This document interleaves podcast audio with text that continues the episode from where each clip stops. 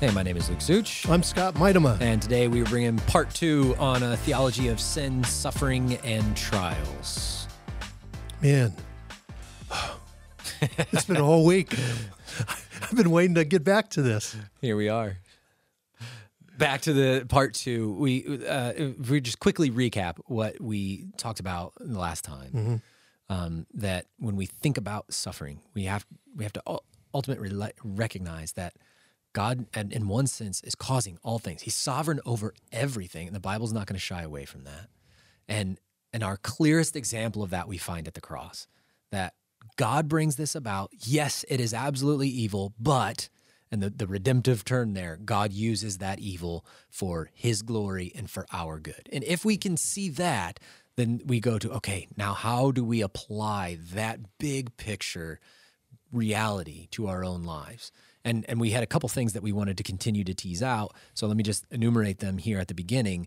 The, to clarify that God is not the ultimate author of sins. We're going to just touch on that briefly and then talk about how we can trust and, and what are God's purposes in our suffering. Sometimes we don't know, as you mentioned, but but there are some things we can say for sure yeah. in, in that particular question. So that's that's what we're trying to get after here today. Um, the relationship between God and and how sin exists how suffering exists. How are we to trust God in the midst of this? And then what are God's purposes in my own suffering? Yeah, and this again, as we as we said in the uh, in last week, is these are tough issues, and and yes. I know for me, I mean, if I was going to give part of my testimony on this, is just this has has been a a labor to really work through this. I mean, I really wrestled with this and rejected a lot of the things early on that we're, we're talking about. But what I've discovered as, as I begin to understand, Luke, the things that, you know, you've even brought out in, in last week was that there's this great rest yeah. and peace on the other side of this, knowing that a God who is good and sovereign and who loves me and wants his best for me is using – mm-hmm. in in some ways I don't understand, but is using this for my good. Yeah. We'll, we'll, again to use your words, we'll tease that out more. Yeah. So uh, in this session, another quick like pastoral note on that. If you're wrestling through that, I, I Scott and I aren't sitting here expecting you to go, all right, I listened to the last 20 minute podcast that settled that issue for yeah. me. Yeah. Th- this is not a, a quick, oh yeah, yeah, I'm good on that. This, this is a, a deep question of your human life of, of what it means to be a person of faith. And it's one that you're probably going to have to wrestle with deeply and not uh, particularly infrequently it may show up again and again you'll have to reaffirm oh, these yeah. things over and over, over and over, over yep. again it's not a one time oh yeah i settled that question you know i i have x position on this question it, it is a felt and a relational uh, question that will crop up again and again. And it, uh, what we're trying to help you do is is some quick points to help when when these things show up. Go, I can yeah. go back and listen and be reminded of yeah. the truths of Scripture and help help uh, basically like a conversation on this topic to to preemptively work our way through the struggles that will be a part of our lives. Yeah. Yep. And so when we wrapped up in the last episode, we uh, I asked the question. So, are we saying that God's the author of sin? And and clearly not. But what are some passages, really quick, that would that might um, help us to see how God is sovereign yet never guilty without being guilty over sin? And I there's a couple of places. One, you know, in James 1, 13, again, a familiar passage to most of us. Um, Let no one say when he is tempted, I am tempted of God, for God cannot be tempted by evil, nor does he himself tempt anyone. I think that's that's one place that I would that I would go. Can you? Well, and to even elaborate on that James 1 passage, uh, if you go back up earlier, you'll find that to count it all joy, my brothers, when you're faced with trials and temptations. Mm-hmm. And so not only are you not tempted by God, but those trials and temptations that we're kind of winking and, and leaning into what we're going to tease out here more, that, that this is brought about by God f- for our good. Count it all joy. Mm. For you know the testing of your faith develops perseverance. Perseverance must finish its work, so you may be mature and complete, not lacking in anything. So, so you have a little bit of a a, uh, a, a both sides of the coin here. This God's not going to tempt you with this broken, hard difficulty in your life, and not only that, He's going to use it for good. Yeah. So, so we have even in that particular text. Uh, The other ones that I generally think of are over and over again the holiness of God. Um, so the uh, I mean you can go to First Peter one and, and be holy as I am holy, and that's quoted out of uh, Leviticus twenty one eight. But throughout the Psalms, the the character of God, right? Or, or we, we talked about Job last time when Job goes to question God's character, and then right, God goes, you know what, Job, let me just put you in your place. You're starting to question me on on who I am and my character. Let me show you what I've done, and is there a, an element of of mystery here? Absolutely.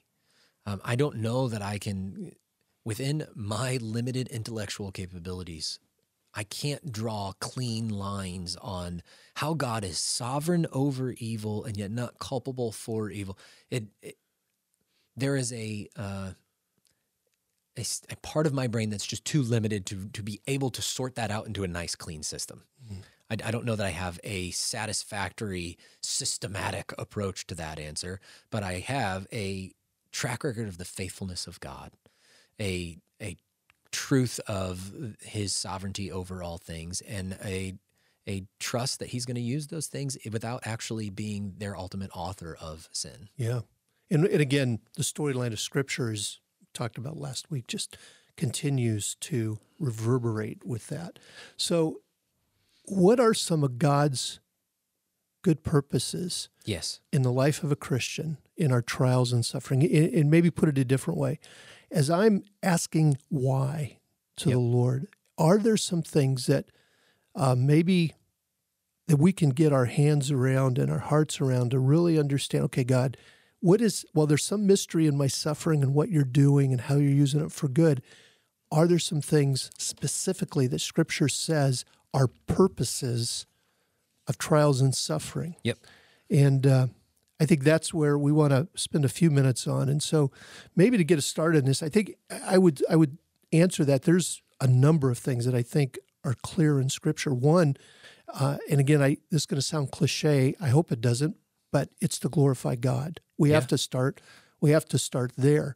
Uh, you mentioned, I think, in our last session, John nine, Yep. one through three. I mean, that's that's exactly what Christ said in the suffering of the blind man. It wasn't it, wasn't anything he did. It wasn't anything his parents did. It was simply that God's work might be displayed. And and what greater way to display that work than to show his power over these broken things in this world. We we also I just touched on James chapter 1, so we talk about why. Well, you're given trials and suffering to produce perseverance, right? You're, you're it's it's a character growing thing. You find that same idea in Romans chapter 5, right? We We've been justified with faith. We have peace with God through our Lord Jesus. Through him, we've obtained access to faith into this grace in which we stand. We rejoice in the hope of the glory of God. And then in verse three, you have this great turn. Not only that, we rejoice in our sufferings, knowing that mm-hmm. suffering produces endurance. Endurance produces character. Character produces hope. And hope does not put us to shame because God's love has been poured out into our hearts through the Holy Spirit who has been given to us. So, so we have this connection between our faith and an unshakable joy in the midst of suffering. Suffering reminds us of the eternal hope we have. So, one of the biblical purposes for the suffering of our lives is to point our eyes upward. We get so uh, caught up with these little things down here in life, and I need to be reminded. I need to be reminded of my eternal destination. And oftentimes it takes suffering for me to be, I'm, I'm too stubborn to do it on my own. So God uses the brokenness of this world to remind me. Yeah. And and what you also said to remind me and also to grow me. Yes. I I, I think we don't spend it's a means of grace. it's a means of grace. We don't we don't meditate on that near enough. And and here's what I here's what I kind of mean by that. The path to becoming like Christ, God's goal for however long that you and I are on, in this world, His purpose for me is Christ likeness. Yes. There's no mystery in that. I can sink my teeth into that.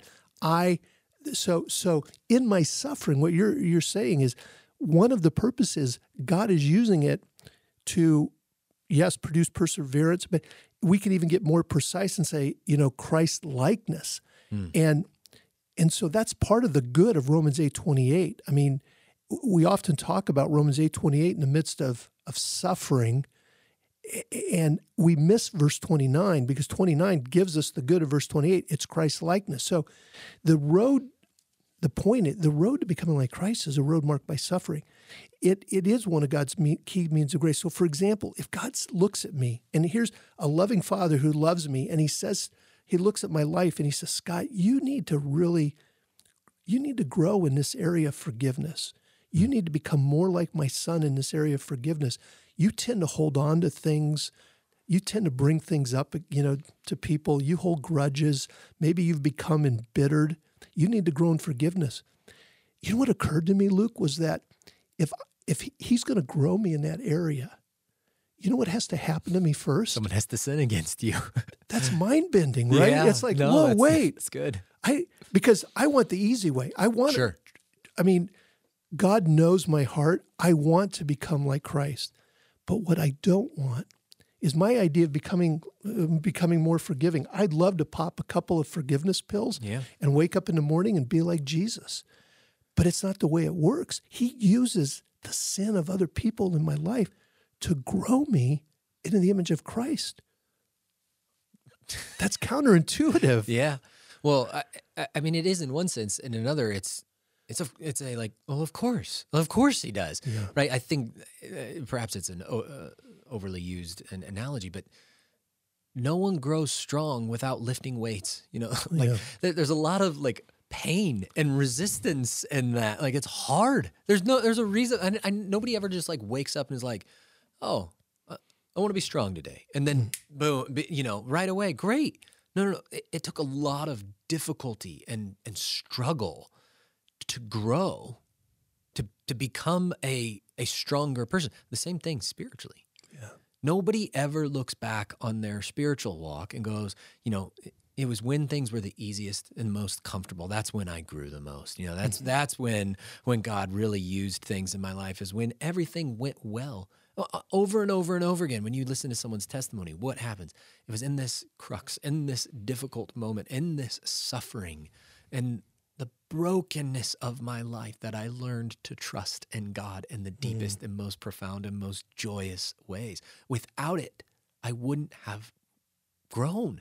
Uh, There's a you, you can probably go search it online. Um, there's a, a famous interview with Joni Eareckson Tada where she's asked if you would choose if you could go back to when I don't remember she was like 16 years old or something. If you don't know the story, Joni Eareckson Tada uh, was a, a world class athlete by all regards, and through a diving accident became a quadriplegic for the rest of her life when she was a teenager.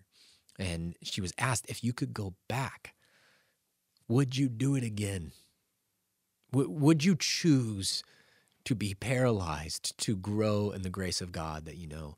And she pauses for a long time and through tearful eyes says, I would do it.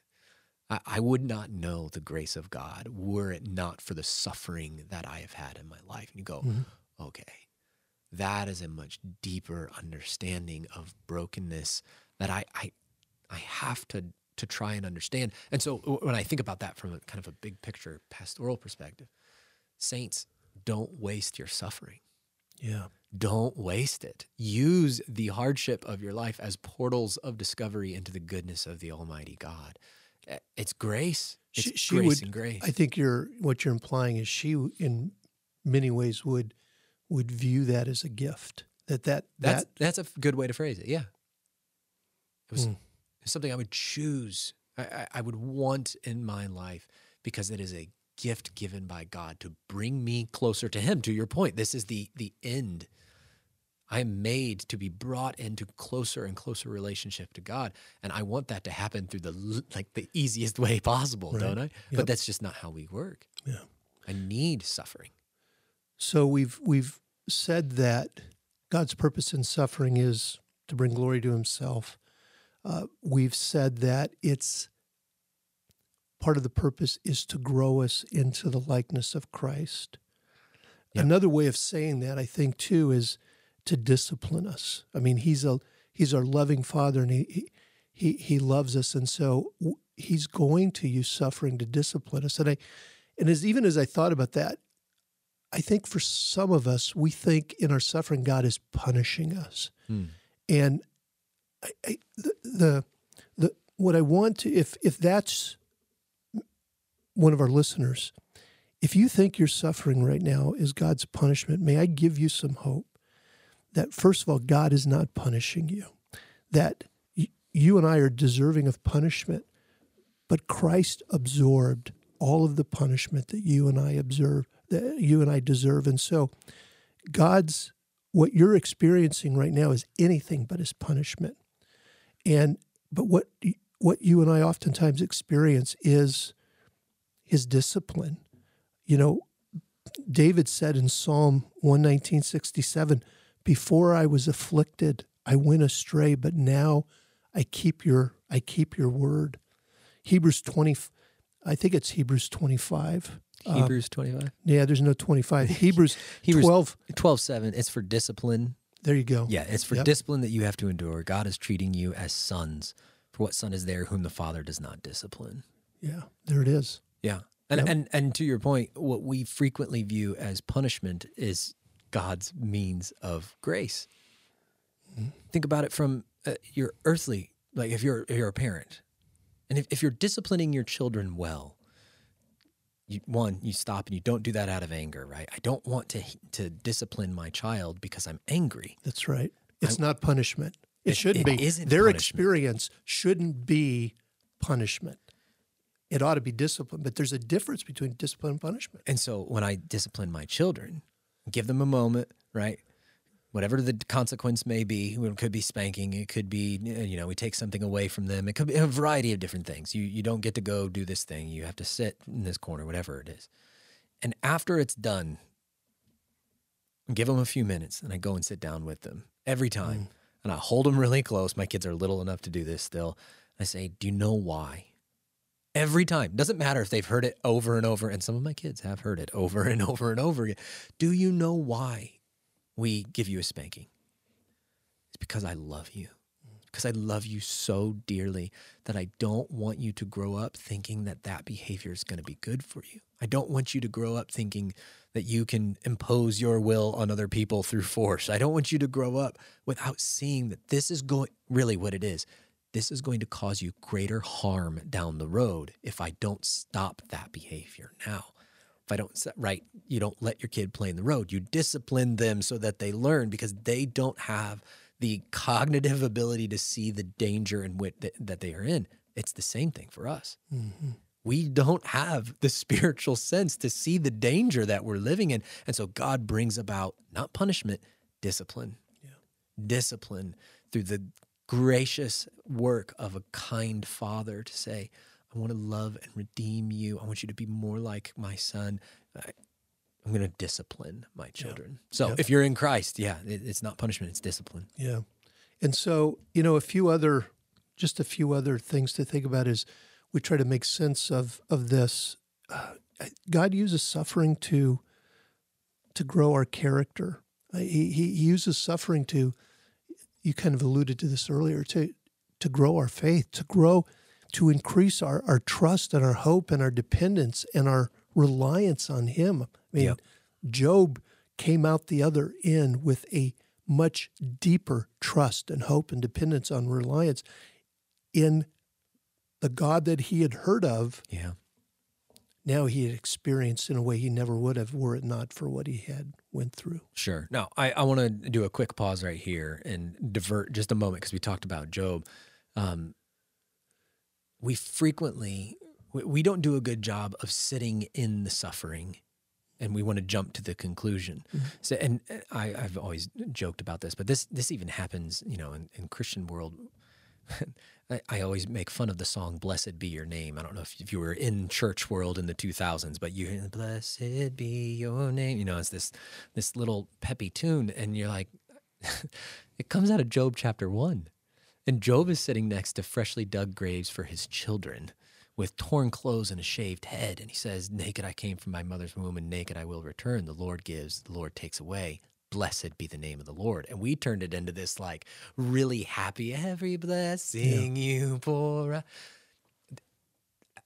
don't shortchange the struggle of the moment to pretend like everything's good. It's okay. There, there's a there's a robust theology of tears in the Bible. Yeah. We mentioned Joseph last time. Joseph weeps all over the place, even though his brothers meant it for harm and God meant it for good. He still weeps. Mm-hmm. It's not wrong to sit in the brokenness of the suffering and weep. That's right. And uh, lament is a legitimate biblical category. So don't shortchange your suffering by trying to, to jump too quickly to the resolution. Now, don't lose sight of the resolution. Know that you are held firmly and secure in the hand of the Almighty God. However, it's okay to lament. And not only okay, it is required sometimes. That is the appropriate biblical response. So don't don't miss in those things a an attempt to say, uh, you're fine. Don't worry. God holds all things. Just get over it. That is not the Mm-mm. suggestion here. Weep for those who weep and and be brokenhearted for the brokenness of this world. And then after a while, at some point, dry your tears and place your faith in God and live your life knowing that he holds all things. Yeah. And that's maybe that's a good transition into uh, the last point we want to just talk about, and that's uh, how, how to do, trust. Yeah, how do, how do we respond? How do we respond to uh, trials and suffering? I, as we kind of sneak up on that, Jerry Bridges in his great work, uh, trusting God, he said that he said this: It's not that we will learn from adversity something different than what we can learn from the scriptures. Rather, adversity enhances the teaching of God's word and makes it more profitable to us. And mm. he goes on, he says, in some instances, it clarifies our understanding or causes us to see truths that we had, you know, passed over mm. before. And so, again, in light of all this, then how should a Christian respond to suffering? Yeah. How, how do you, right, if we, we established those three things last time that the, the cross was planned by God, it was grotesquely evil, and yet he brought about through the evil uh, his glory and our good how do we then apply that to our lives and we've talked about some of his purposes in that how do we then go about it and and for me when i think about this question the, the, I, I frequent I just keep coming back to what do you need to do to be able to apply that truth to your life? You need to be so familiar with the story of the gospel mm-hmm. and so deeply uh, steeped in in the truth of the faithfulness of God that it's instinctual that that you're able to look at suffering on the front end. Not you don't have to wait until the back where you see, oh, God used it here, here, and here. You can on the front end with Paul say, I rejoice in my sufferings because I know God's gonna use this. What a joy it is to to be brought close to God. Mm. And again, it doesn't it doesn't negate tears, it doesn't negate difficulty, but if you can familiarize yourself with the faithfulness of God, so deeply ingrained that that story just springs up. It, it's like a like a movie quote that you can't. It's always ready. It's always loaded and ready to go. That that the faithfulness of God has been displayed in my life in these following ways, or has been displayed in the story of Scripture. In in this instance, in this instance, and and in these people's lives, I can see God's good and faithful hand, so that I'm so used to it that when suffering shows up, I'm able to trust because I've practiced it. I've, I've rehearsed it in my own life to the point where I know it inside and out. Yeah, that's good. Any other thoughts you have on how to trust, how to, how to apply that? Yeah, how to respond. I think you mentioned earlier lamenting, and I think the when we talk about how to respond, one is the idea of lament, the idea of running to the Lord in prayer Mm. I mean, we're not we're not just talking about Lord, you know, help me to get through this or remove the the suffering, but it is running to the Lord, pouring out our hearts to the Lord, sharing with him what we're thinking and how we're feeling and he he wants to hear that. I mean, we want to pray like Jesus. I mean, he submitted his suffering to the Father. We see that in in Luke in Luke 22.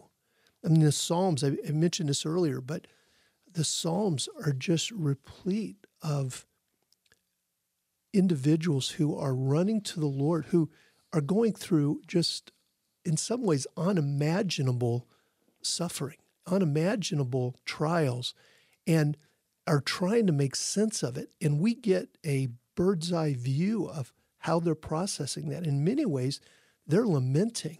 I mean, Habakkuk, you mentioned in the last session Habakkuk. And Yeah. we get a glimpse of, of that in chapters one and two of just his lamenting before the Lord, which is a right and normal response when we're going through trials and suffering. Yeah, and this runs so deep, and and some people are a little bit jarred by this reality. There are actually two psalms, Psalm 39 and Psalm 88, that end without hope. They, they actually end on the darkness. So the the last uh, verse of, of Psalm 39, verse 13, the psalmist writes, "Look away from me," that talking to God, that I may smile again before I depart and I am no more that that's dark. Psalm 88, you've caused my beloved and my friends to shun me. My companions have become darkness. That's the end of Psalm 88. And so uh, the the biblical permissiveness for lament goes so deep that that there isn't normally what happens in the psalms. It's it's how long o lord? Where are you? Where but i will trust in the lord right? It always kind of like redeems it back at the end. And in those two instances we have psalms that that that let you hang. And and the brokenness is is so acceptable to God in this broken world that included in scripture are two psalms that just that just sit in the brokenness now, I, I don't ever want you to just end in brokenness, but there there are seasons that feel that dark. Mm-hmm. And and we know that because they're captured for us in scripture. Yep.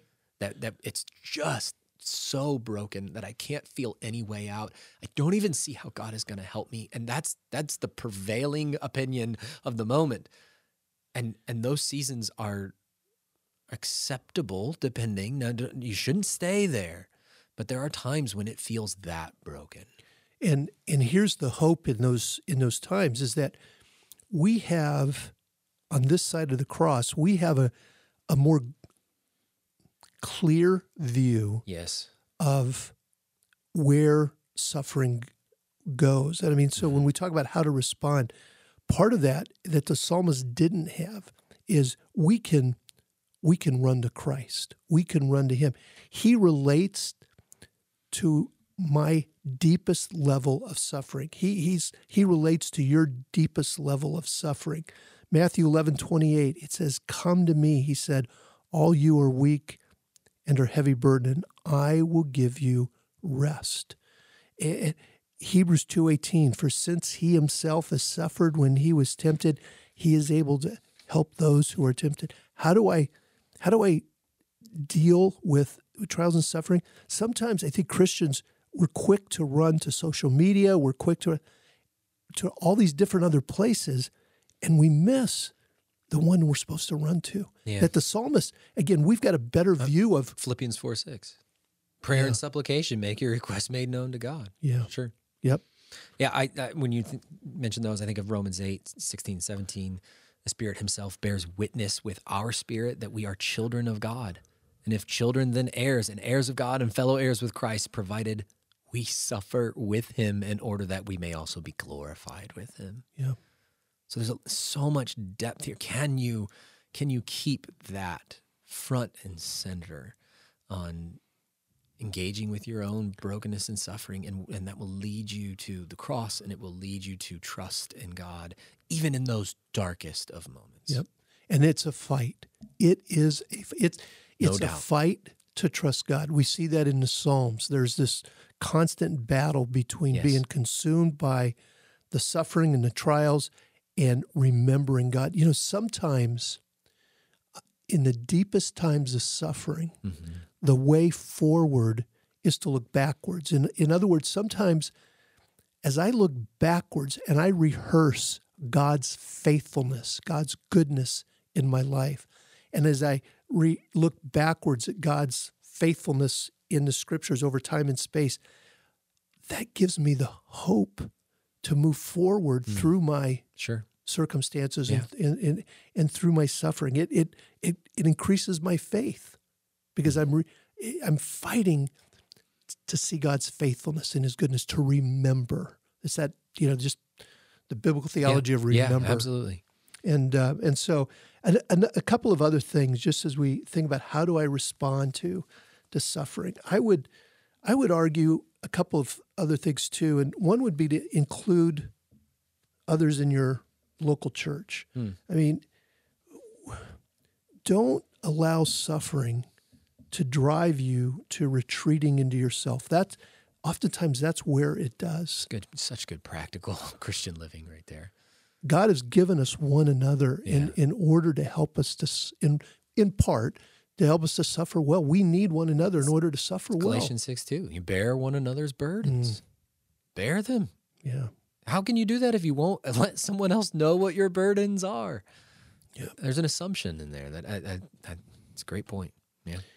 yeah. Repenting of you know, we we mentioned in the last in the last episode that at times suffering can be not not all the time, but there can be times, and we just have to be honest about this, that my suffering is a result of my sin. And if that is the case, then how do I respond? Well, repent of my sin and, and humble myself. If, I mean, we see it in James 4. If we humble ourselves before God, we Yeah. stop doing things our own way. We acknowledge that His ways are much better. He responds for gr- with grace for the suffering, even if the con, even if the suffering's a consequence of of my own sin. Yeah. And so um, these are just some some ideas of how to you know how do we respond in suffering. There's there's so much more we could say as we as we kind of wrap this up. What are some you know this we think about just trials and suffering and how to s- respond well. What would be some good resources Yeah. if I want to go a little deeper on this? I mean, probably more accessible things. Go find anything Joni Eareckson Todd has ever said, or uh, if you want to go a little deeper, uh, Helen Roseveare is a great older missionary, and her life story is just great. I, I've referenced it here, but it's been a long time ago. The, this message that she gave: Is it worth it? Is he worthy? You can go look up those words, and you can find Helen's story. And be blown away with what she has to say. Um, a, a few other uh, books, and kind of more of what we've done here, which is a bigger picture, philosophical, theological look in these last couple episodes. Probably the gold standard on that is, is D.A. Carson's "How Long, O Lord." Um, it's it's on its second edition. It came out in 1990, so it's been around for a little while, and really t- takes the issue of of sin and suffering and, and grapples with it, uh, as well as I have a, a book by Warren McWilliams, uh, "Where Is the God of Justice," and it's it's a really a, it's a biblical theology. It, it walks through a bunch of different instances of suffering within the Bible and talks about how and why we're how you can understand these things in the person of God through a biblical lens. So I I point to those two primarily. Yeah, those are good. I like um, "Trusting God" by Jerry Bridges. Yep. It is it's a it is so good, so helpful in answering the question. You know, where's where's God in all of my in all of my suffering? Um, I mentioned earlier a conference Piper did back in 2006. I think it was called "Sin, Suffering, and the Sovereignty of God." They took that conf- conference and they made it into a book and it was edited by Justin Taylor and John Piper. But it's I think sin, suffering, and and sovereignty, or something along those lines. But again, and and there was I think seven or eight sessions in that Yeah. conference, and Joni Eareckson Tada that you mentioned, Yep. she was one of the presenters, and a number of others, and so good, so helpful. Um, if you're really in, if you want to go a little deeper and you have a little more time, the last one I would give is uh, Piper's new book on. It's called Providence, Providence, yeah. and uh, it's it's a long one, but it's you know it's 45 chapters, but you can do a chapter a day, and it is just a thorough treatment of the the sovereignty of God. He, defines providence as God's purposeful sovereignty, but so encouraging, so helpful. Great. Close uh, with a quote from Scottish pastor George MacDonald The Son of God suffered unto death, not that man might not suffer, but that their sufferings might be like his. Thanks for being with us.